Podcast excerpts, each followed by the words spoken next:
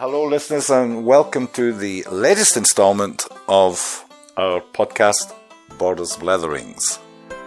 The podcast in which we shine a light on the curious, shadowy, and often very magical history of the Scottish borderlands.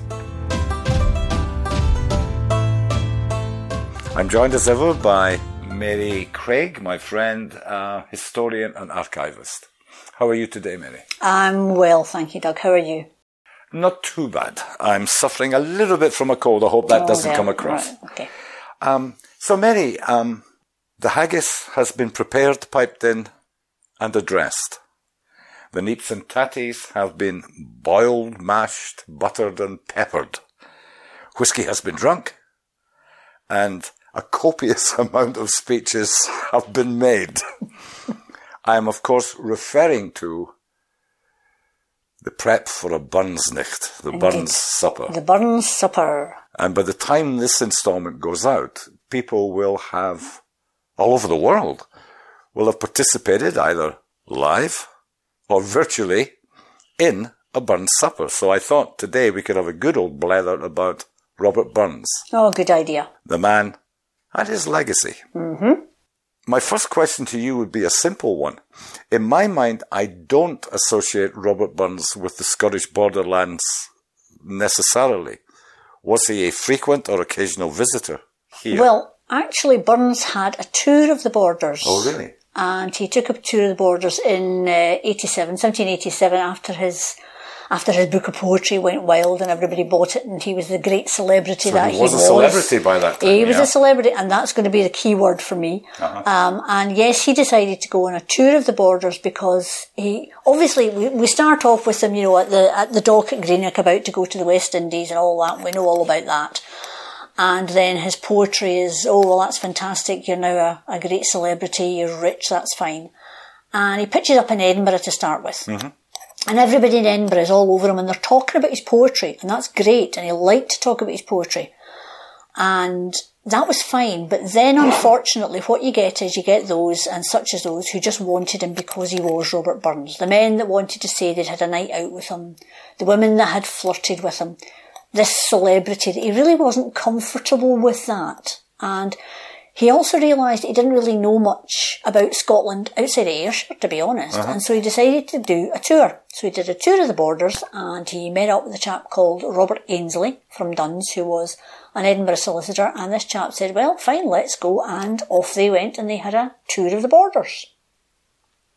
Uh, started off, uh, Robert Burns gets himself a horse that he nicknames uh, Jenny Geddes after Jenny Geddes threw her stool and kicked off the St Giles riots in 1637. Good man. So uh, they toodled over the Lammer Muirs, which Burns wasn't too impressed with, and they pitch up in Longformacus, of all places to start with, and then headed off to Duns. Now, the reason we know all of this is that Burns kept a journal, which is Right. great, and he, he wrote about his journey.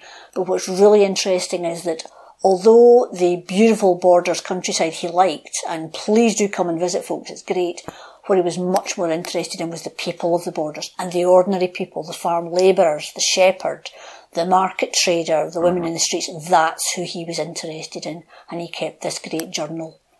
Um, so yeah, so he pitches up first of all in Berryhill Farm in Duns where Mr Ainslie's folks live, and he really likes Mr and Mrs Ainslie, especially Mr Ainslie because he he talks in the journal about how this guy is. He is a Borders laird, but he sits down and has lunch with the the shepherd or the labourer, and it's a really fascinating insight into Borders life at that time. Mm-hmm. But then, of course, Burns starts talking about Rachel Ainslie, Robert Ainslie's sister, and she is an angel. And he goes on and on and on about the fact that she's an angel, and he flirts with her outrageously. They go to church on the Sunday morning up to Duns, and the minister's droning on some sermon about sin or something, and nobody in the church has paid any attention. They're all going, oh, look at that, oh, that's that Robert Burns, oh, look at him flirting. and at one point, poor Rachel's trying to pay attention. She's trying to be a good girl, you know, listen to the sermon, but she can't find a bit in the Bible that the minister's talking about. And so Burns apparently reaches over to the pew, grabs her Bible, pulls a quill pen and ink out of his jacket pocket and writes on the inside flyleaf something along the lines of, didn't bother with that old nonsense that he's talking about up there. That's meant for sinners, not angels like you. No, oh, it. telling you, oh, what a flirt he is. So that's fine. So by the next morning, Robert Ainslie decides it'd be a good idea if they actually left. and he drags Robert away from his sister. And Robert, of course, is broken hearted that he has had to leave Lock the beautiful and angelic Rachel behind. And off they go on their tour of the borders to various places. Okay, now you mentioned that earlier about him booking a passage to go to Jamaica, but before that, let's stay in the borders because we're in the borders mm-hmm. and in a sense of the borders mm-hmm. nowadays, or the podcast certainly is, although we are not. I can't help but think of a, a near contemporary of his, which is Sir Walter Scott, who we talked about in a previous podcast. Yeah. I'm intrigued by the fact that Burns is our national bard. Mm-hmm. A man who wrote one book of poetry, which was later added to. Yeah. Whereas we have Scott, who wrote many, many books and many, many poems. And yet, and who was quite aspirational, who Yeah. built his conundrum castle, who, who was a supporter in some ways of the Union and, and, and, and, and so on. And yet Burns has remained closer to the hearts of Scottish people. Yeah. Any thoughts on why? I think it's because Burns wasn't financially successful. I think it's also the fact that he died young helped. If you look at Burns, he was fond of a pint, he was mm-hmm. fond of the lasses, mm-hmm. he was a farming lad, he didn't aspire to be a laird the way Sir Walter Scott did, he didn't become a sir, mm-hmm. and he died relatively young before he became an old man with ill health. Yeah. Well, what's not to like there? And there's also the fact that he connected with the people of the time because he spoke in Scots. He didn't speak in English, he didn't write in English the way Sir Walter Scott did. He spoke in the language of the people of the time. And even for people like myself who are non-Scots speakers, I know a few Scots words, when you hear Burns, you get that connection to the land. Yes, you under, yes. even if you don't understand every single word, you get the gist of what he's saying. And we're so lucky in Scotland because we have so many cultures, but predominantly we have the Gaelic and the Lowland. Mm-hmm. And he keeps us rooted in that Lowland culture. That, that, and the fact that he talks about ordinary things. He isn't middle class or upper class. He's not like Sir Walter Scott wanting to be aspirational and building a great big house. He talks about, you know, posh women with lice in their hair. Burns is the sort of lad that you could have a pint with down the pub and have a laugh and a joke with. Yeah. Walter Scott is not. That's no disrespect to Walter Scott, but that's the impression we have of them and why Burns is so, he's accessible in a way that Sir Walter Scott isn't, even though the language is actually not as easily read. So I think that's why we take him to our heart. Okay, that that that is crystal clear to me. Um, in a previous podcast, um, we talked about the apparent semi-feudalism and social deference at large here in the Scottish borders. Mm-hmm. So you're you're saying that that because he didn't tip his forelock to that, Yeah. this makes him popular amongst Scottish people. Yes, and he didn't suffer fools gladly, and Yeah. we find that out throughout his trip in the borders. We can see where he's describing farm labourers or shepherds or cooks or servants, and he's pretty disparaging about the middle classes. He's really pretty. I mean, at one point he's down in Jedburgh and he meets up with this chap, Mr. Fair, who's like a solicitor, signet to the to the writer to the signet. And he goes out for a walk. He's taken on this grant and he's going out for the walk. And there's Mrs. Fair and Mrs. Fair's sister. And these are a pair of old harridans, the way uh, Burns describes them. And they're absolutely awful, but they're terribly pretentious. And of course, they're not asking Burns about his poetry. Uh-huh. Yeah. They're there simply because of the celebrity of Robert Burns. Admittedly, what happens there is he falls in love with yet another young woman. Poor Rachel, remember Rachel in the church? Well, she's been bumped. He's now in love with a lassie called Isabella, or Isabella Lindsay. Um, and he walks about with her and flirts with her outrageously. At one point, he even takes hold of her arm. shock, shock. Even though she's due to be married. And of course, Mrs. Fair and her sister, oh, they're outraged about this. Possibly because Burns hadn't flirted with them, I'm not quite sure. But he had very little time for bank managers and provosts and these sorts of people. You know, he wasn't conceited and he didn't like those who were. He didn't like people who were false. He liked ordinary folk that would chat to him. Does this mean then that he was not particularly well received down here in the in the borders area? Well, it depends. He was well received by shepherds and farm uh-huh. labourers and servants. Um, but, mm, you know, people like the local bank manager and, and folk like that maybe didn't quite take to him because they were, they were showing off the fact they had gone on a walk with a celebrity. They were showing off the fact that Robert mm. Burns was staying in their house. And, you know, from what he says, he doesn't actually mention them a lot of the time um, which is interesting. And of course, you've got things like the Great Selkirk Snub. Should we mention that? Dun dun dun. should indeed. so, Robert Burns and Robert Ainslie pitch up. It is, of course, the borders in the summer, so it's raining. So they turn up one evening in Selkirk and they're covered in mud, they're soaking wet, and they go into the Veitch's Inn. And according to the story, the provost and the bank manager and the minister and the solicitor are inside having a dram round the coal fire. And uh, Burns comes in with Ainslie and they say, can we join the company? So the barmaid or whatever goes over and the provost said, who are they? And she said, well, one looks like a bit of a farmer and the other looks a bit disreputable. I'm not sure which way round she meant. And they said, no, no, please tell the gentleman the company is private. Uh, and so they left and went to the Forest Inn. Uh. Now, this has been written up by James Hogg, who may or may not have been having a fight with Selkirk at the time, I don't know. But this has been great, written up as the great snub of Selkirk. But I'm not so sure. If you were sitting with your friends having a, having a pint or a glass of wine, and, you know, and two complete strangers came up and asked to join the company, would you let them? Or was this a deliberate snub? I'm not sure. Well, I think personally I would, being interested in other people. But yeah, I can see where he would. It, it, you're saying that he was judged for who he was, not what he did or wrote. Exactly, and that's yes. the challenge yeah. down here. Yeah, and again, like all things, just as we talked about Sir Walter Scott, so much has been lumped onto Robert Burns mm. that actually didn't happen during his lifetime or is not his fault. I mean, one of the classic ones is the Selkirk Grace. For those that can hear, Cassie has decided to join us today, no doubt to discuss the Selkirk Grace, but whether or not she's very excited about it, I'm not sure, because I think she's just about to go to sleep. Yes. Anyway, the Selkirk Grace, which is said every Burns supper going, was not written by Burns. You can hand on heart say that. Absolutely, sure. 100%. The Selkirk Grace was, was originally the Covenanters' Grace. So, Go back a century to when the Covenanters had signed their covenant mm-hmm. between the people of Scotland and the Lord Jesus Christ. Yep. Now the Covenanters were hunted by the king's men, so they were out living in the hills. So sometimes they didn't have any meat to eat. And sometimes lying out in the hills in the winter time they might have meat, but they might be too ill to eat it. Therefore the wording of the Selkirk Grace.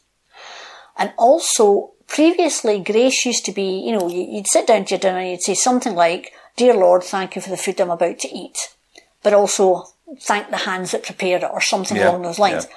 And the Covenanters looked at this and they said, Why are you thanking the cook? Does that mean you have to thank the market trader as well? That you bought the meat from, and does this mean you have to thank the person that transported everything to the market? Does this mean you have to thank the farmer? This is getting to be a guy long list of people. Exactly. They're saying the only person that should be getting thanked yeah. is the Lord God. Yeah. So that's the self grace. Now, it had sort of been forgotten about and Burns resurrected mm. it. Yeah. But he absolutely did not did not write it. But again, it's one of these things where we all think, oh, I wrote the Selkirk Grace and that's it. No, he didn't. He really didn't. But again, like all these people, he's not here to defend himself, so he gets things dumped on him uh, by by posterity, as it were. Yes, yes. Um, you mentioned at the beginning there this um, passage to Jamaica yeah. that he had booked and was yeah. about to embark upon. Mm-hmm. Can I just let you know and say a few words about an exhibition I saw six, seven years ago at the Edinburgh International Festival mm-hmm. called The Black Burns. Oh, right. This was very interesting. Uh-huh. It's especially interesting, you know, in the city of Robert Louis Stevenson and Jekyll mm-hmm. and Hyde. Oh, yeah. was this yeah. attempt. Now, you know, the, this took place in the National Portrait Gallery. Right. And in the foyer the entrance area of the National Portrait Gallery, there are a number of busts of famous Scots. yeah. But standing head and shoulders on a pedestal above them all is a statue of Robert Burns. White marble, wearing a toga, and holding a scroll. It's similar to David Hume on the on the Royal Mile. They, they, they- this whole idea of classical Edinburgh during Yeah. the Enlightenment, Yeah. as if Burns ever went round with a scroll. Um, and some years ago, the Blackburns exhibition, uh, put on by a guy called Douglas Gordon, it was fascinating because he had, I think in Germany, I'm not sure, he had created a copy of uh, Flaxman's statue, coloured it black, and then taken a sledgehammer or something to it and broken okay. it. Uh huh. So in front of the original installation, um, the Flaxman statue, toga, scroll, you have the Blackburns lying at his feet, this oh. broken person. And even more interesting, in an annex, there is a video installation of a guy called the Ghetto Priest performing the slave's lament. And it really highlighted the potential contradiction in Burns' life.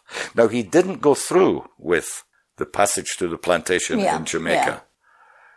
What can you tell me about that? Well, I find it really interesting, especially as you mention the Slave's Lament, because there are quite a few people that don't think he wrote the Slave's Lament. Uh-huh. So, he's broke. We know that. He can't make a living. His first book of poetry has been a complete disaster. Yeah. So he decides he needs to go elsewhere to get a job. Fair enough. But what I have never understood is why he decided to go to a slave plantation. Now I get it. There were huge Scottish slave plantations.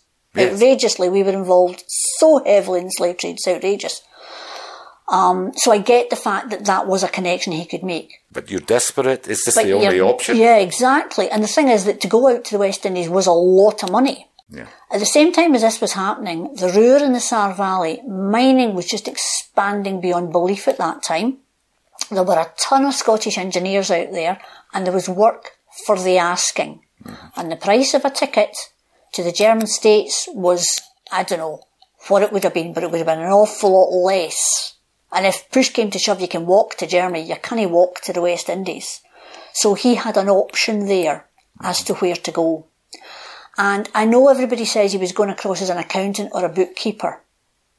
And maybe he wasn't actually going to be involved in physically whipping people.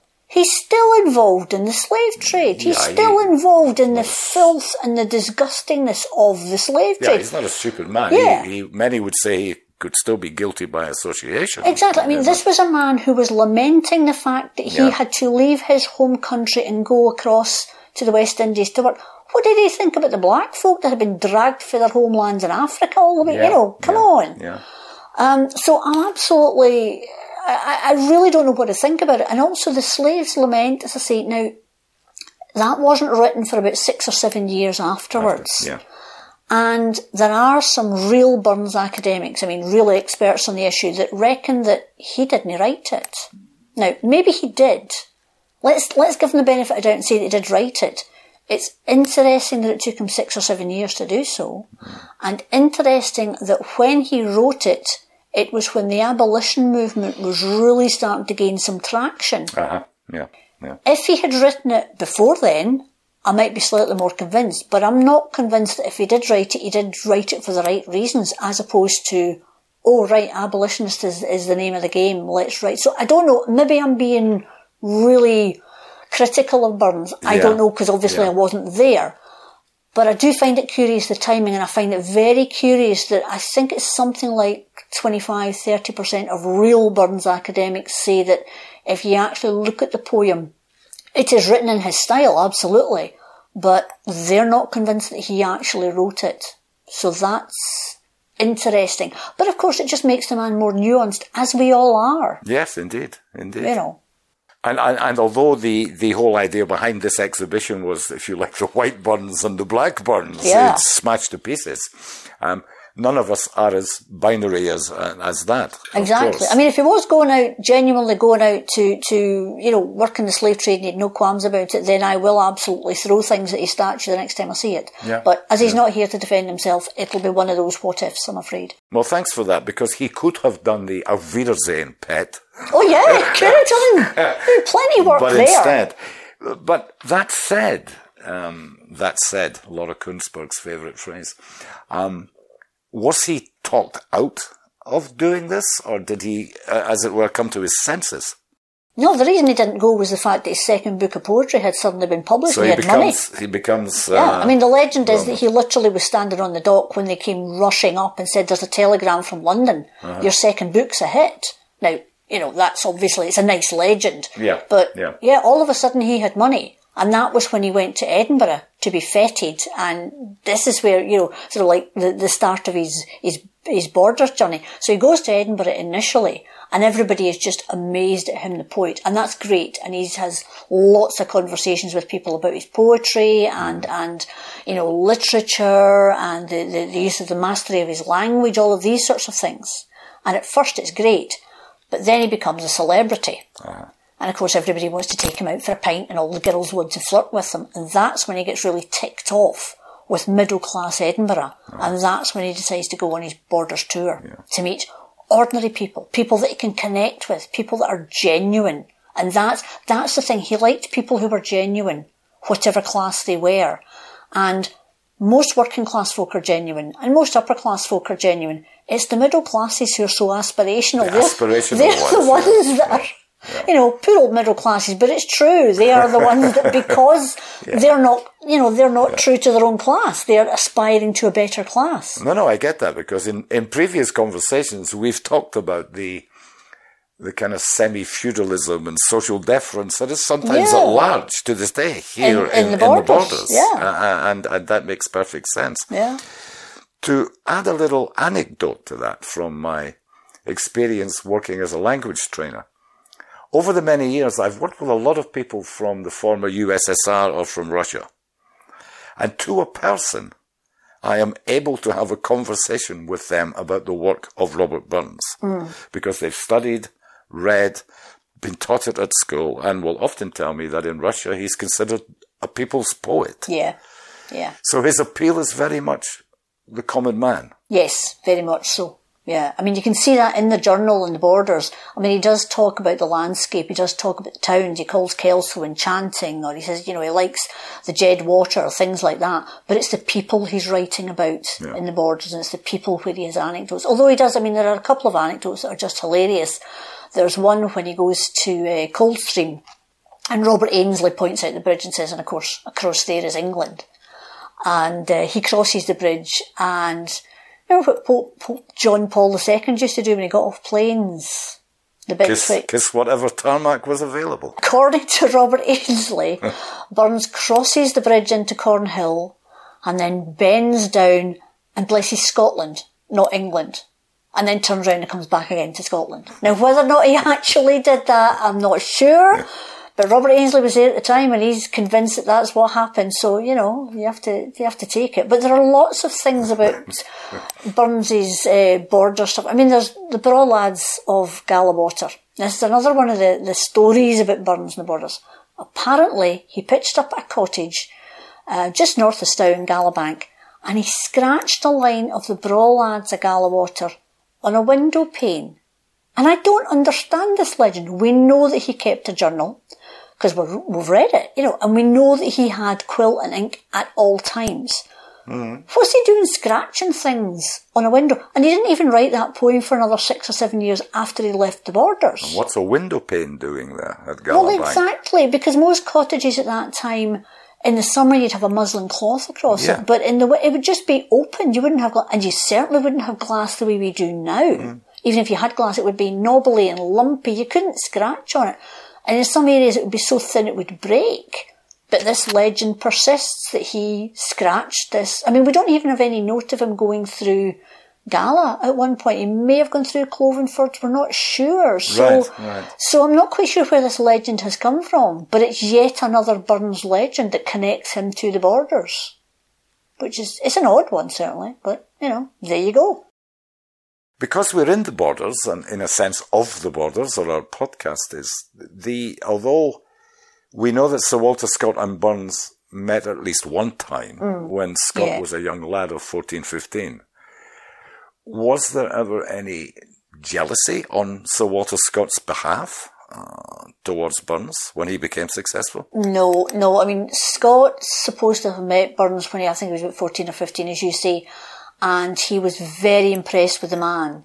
Um, he was incredibly impressed with his poetry and loved his poetry and felt that, you know, Burns wasn't conceited in any way. He wasn't the, look at me, I'm the great poet. He was very, I mean, he knew his own worth as a poet, but he wasn't conceited in any way. He wasn't, you know, showing off in any way. And, and Walter Scott's really respected that. I mean, when Walter Scott grew up and started writing um, border ballads, what stopped his poetry dead was actually Byron.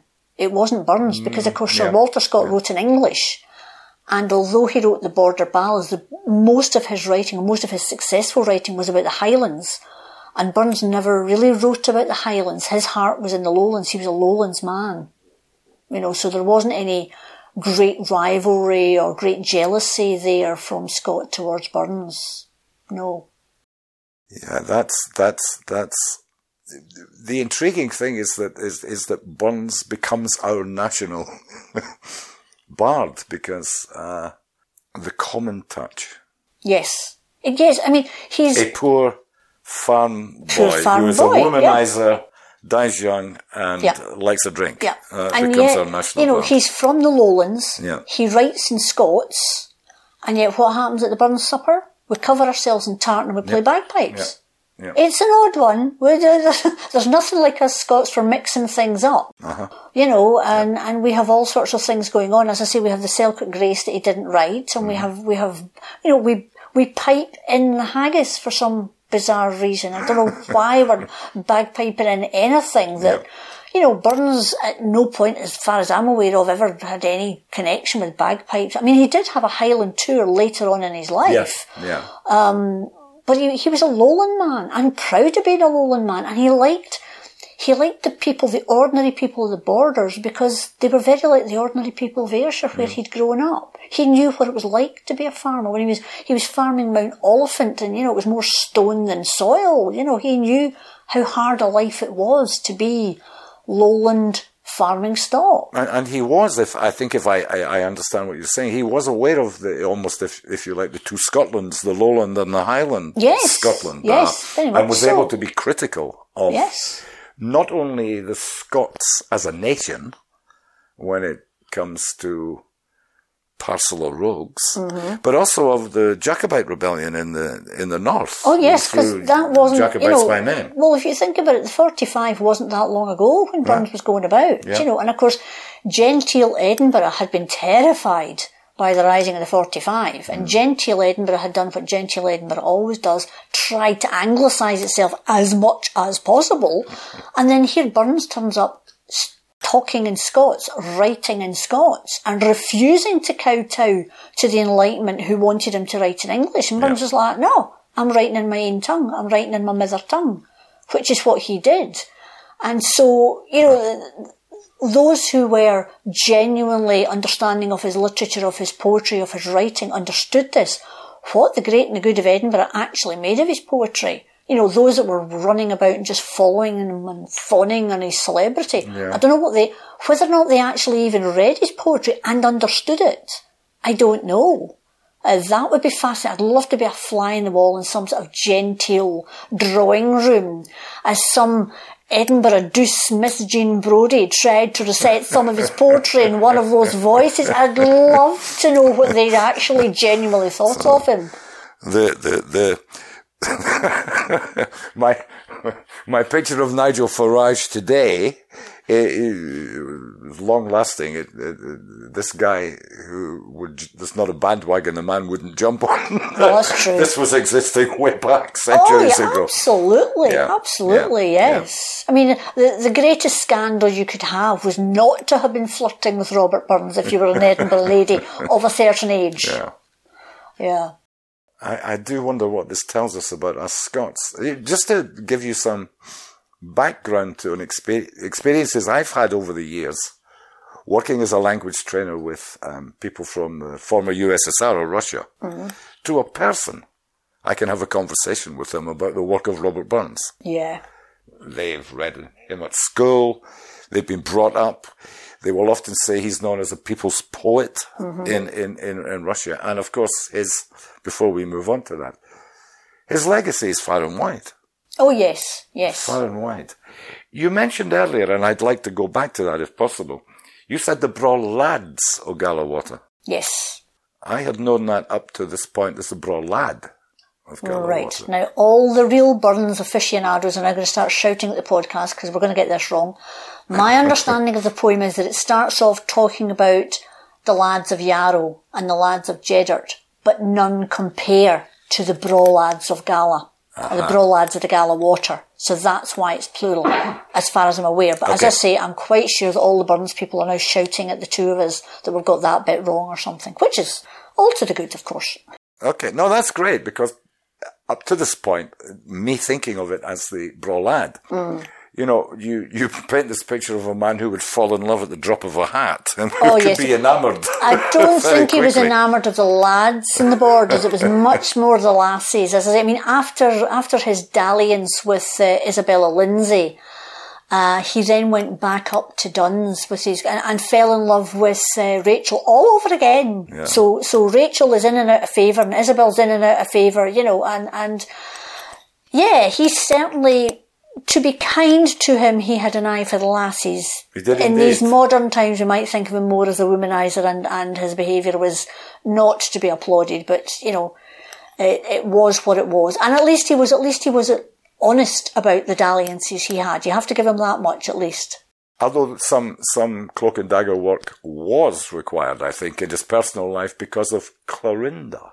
Well, yes. Um, I mean, it did depend on you know which young lady was in favour at the time, and how many young ladies were on the go at any one time. So that is, yeah, that's a whole other situation. As far as we're aware, there were no little baby Burnsies born after his visit to the borders, but I could be wrong in that. You know, you never know. Um, but as far as I'm aware, Rachel and well, Isabel certainly married her uh, fiance a few weeks later, and Rachel kept her honour, as far as I'm aware. But uh, who knows? There might be somebody kicking about the borders today who can trace their ancestry back to our national bard. And do we have corroboration of many of the? You, you say Burns kept a journal himself. Yes. Did his travelling companion also contribute to the record? Robert Ainslie wrote letters to his friends about the, the things they'd got up to. So he'd written about the incident at Cornhill where he sort of allegedly kissed the ground. And James Hogg, as I say, wrote about the, the, the snub at Selkirk. Um, so yeah, there are several. I mean, um, there was a Robert Scott who was a, a bank manager down in um, Kelso or Jedburgh. I can't remember which off the top of my head. And he wrote about it. He was actually a little bit disparaging about Burns because he really wasn't interested in Burns the poet. He was more interested in the celebrity and mm-hmm. having him, say, you know, so he was a little bit, oh, well, you know, he stayed with me. So there's plenty of people and plenty of places around the borders where he's supposed to have spent the night, although a little bit like Rob Roy's cave, it's amazing how many nights he actually spent in the borders when, you know, he must have slept in practically every bed in every big house in the borders at this rate. It's what I call the Ernest Hemingway syndrome. yes, he, he was- would have died very young if he had actually drunk in all of the pubs he up. Uh, indeed, yes. So there was the same sort of thing going on, yes. So he didn't really appreciate the celebrity that he gained, unlike Sir Walter Scott. No, that wasn't that wasn't what he was about. I mean, it's really interesting to me the places that he didn't visit. So, for example, he didn't go to see where um, William Wallace was proclaimed Guardian of Scotland, Ah, even though he said he was down here to look at the history. He goes down to Berwick on Tweed and is completely dismissive of it. Um, doesn't bother to go to the bit, which is now the railway station, of course, where John Balliol was proclaimed by Edward of England. Yeah. He doesn't go to places like that, but he does go to places like Thomas Rhymer's Tower he thinks of himself as a man of the people. He thinks of himself as, you know, he's just a lad. Yes, he writes poetry, but he's an ordinary person. He's not puffing himself up. He's not conceited, and he doesn't like people who are conceited. He's here to see the real borders, the working people in the borders. And I think that that he could have quite easily, you know, if, if somebody had pitched up and said to him, we need a hand with today's ploughing, I think he'd have rolled up his sleeves. Yeah, I yeah. genuinely think he would have. Yeah. Yeah. Yeah. A man's a man for all that. Indeed. Indeed, we're Jock Tamson's Burns. I think we have a fairly clear picture now of what what motivated the man, although uh, it's not just a black and white issue, I suppose. No, it never is. It never is. Um, before we finish, can I put something to you? He then is a man who has had a great influence on Scotland as a nation, yeah. but would not be happy to be a social in, uh, social media influencer influencer in, in modern times. Yeah, bit of a punk rocker in a sense. Yeah, I don't. Yeah, I don't think he would have been on Twitter or, or I don't know. Maybe he would have been, but I don't think so. Um, yeah, I think he would have shunned that that Yeah. side of celebrity and and to be very unkind to social influencers. I think the world could do with fewer of them and more Burns. That's an excellent point on which to stop, Mary. Thank you very much. You're welcome.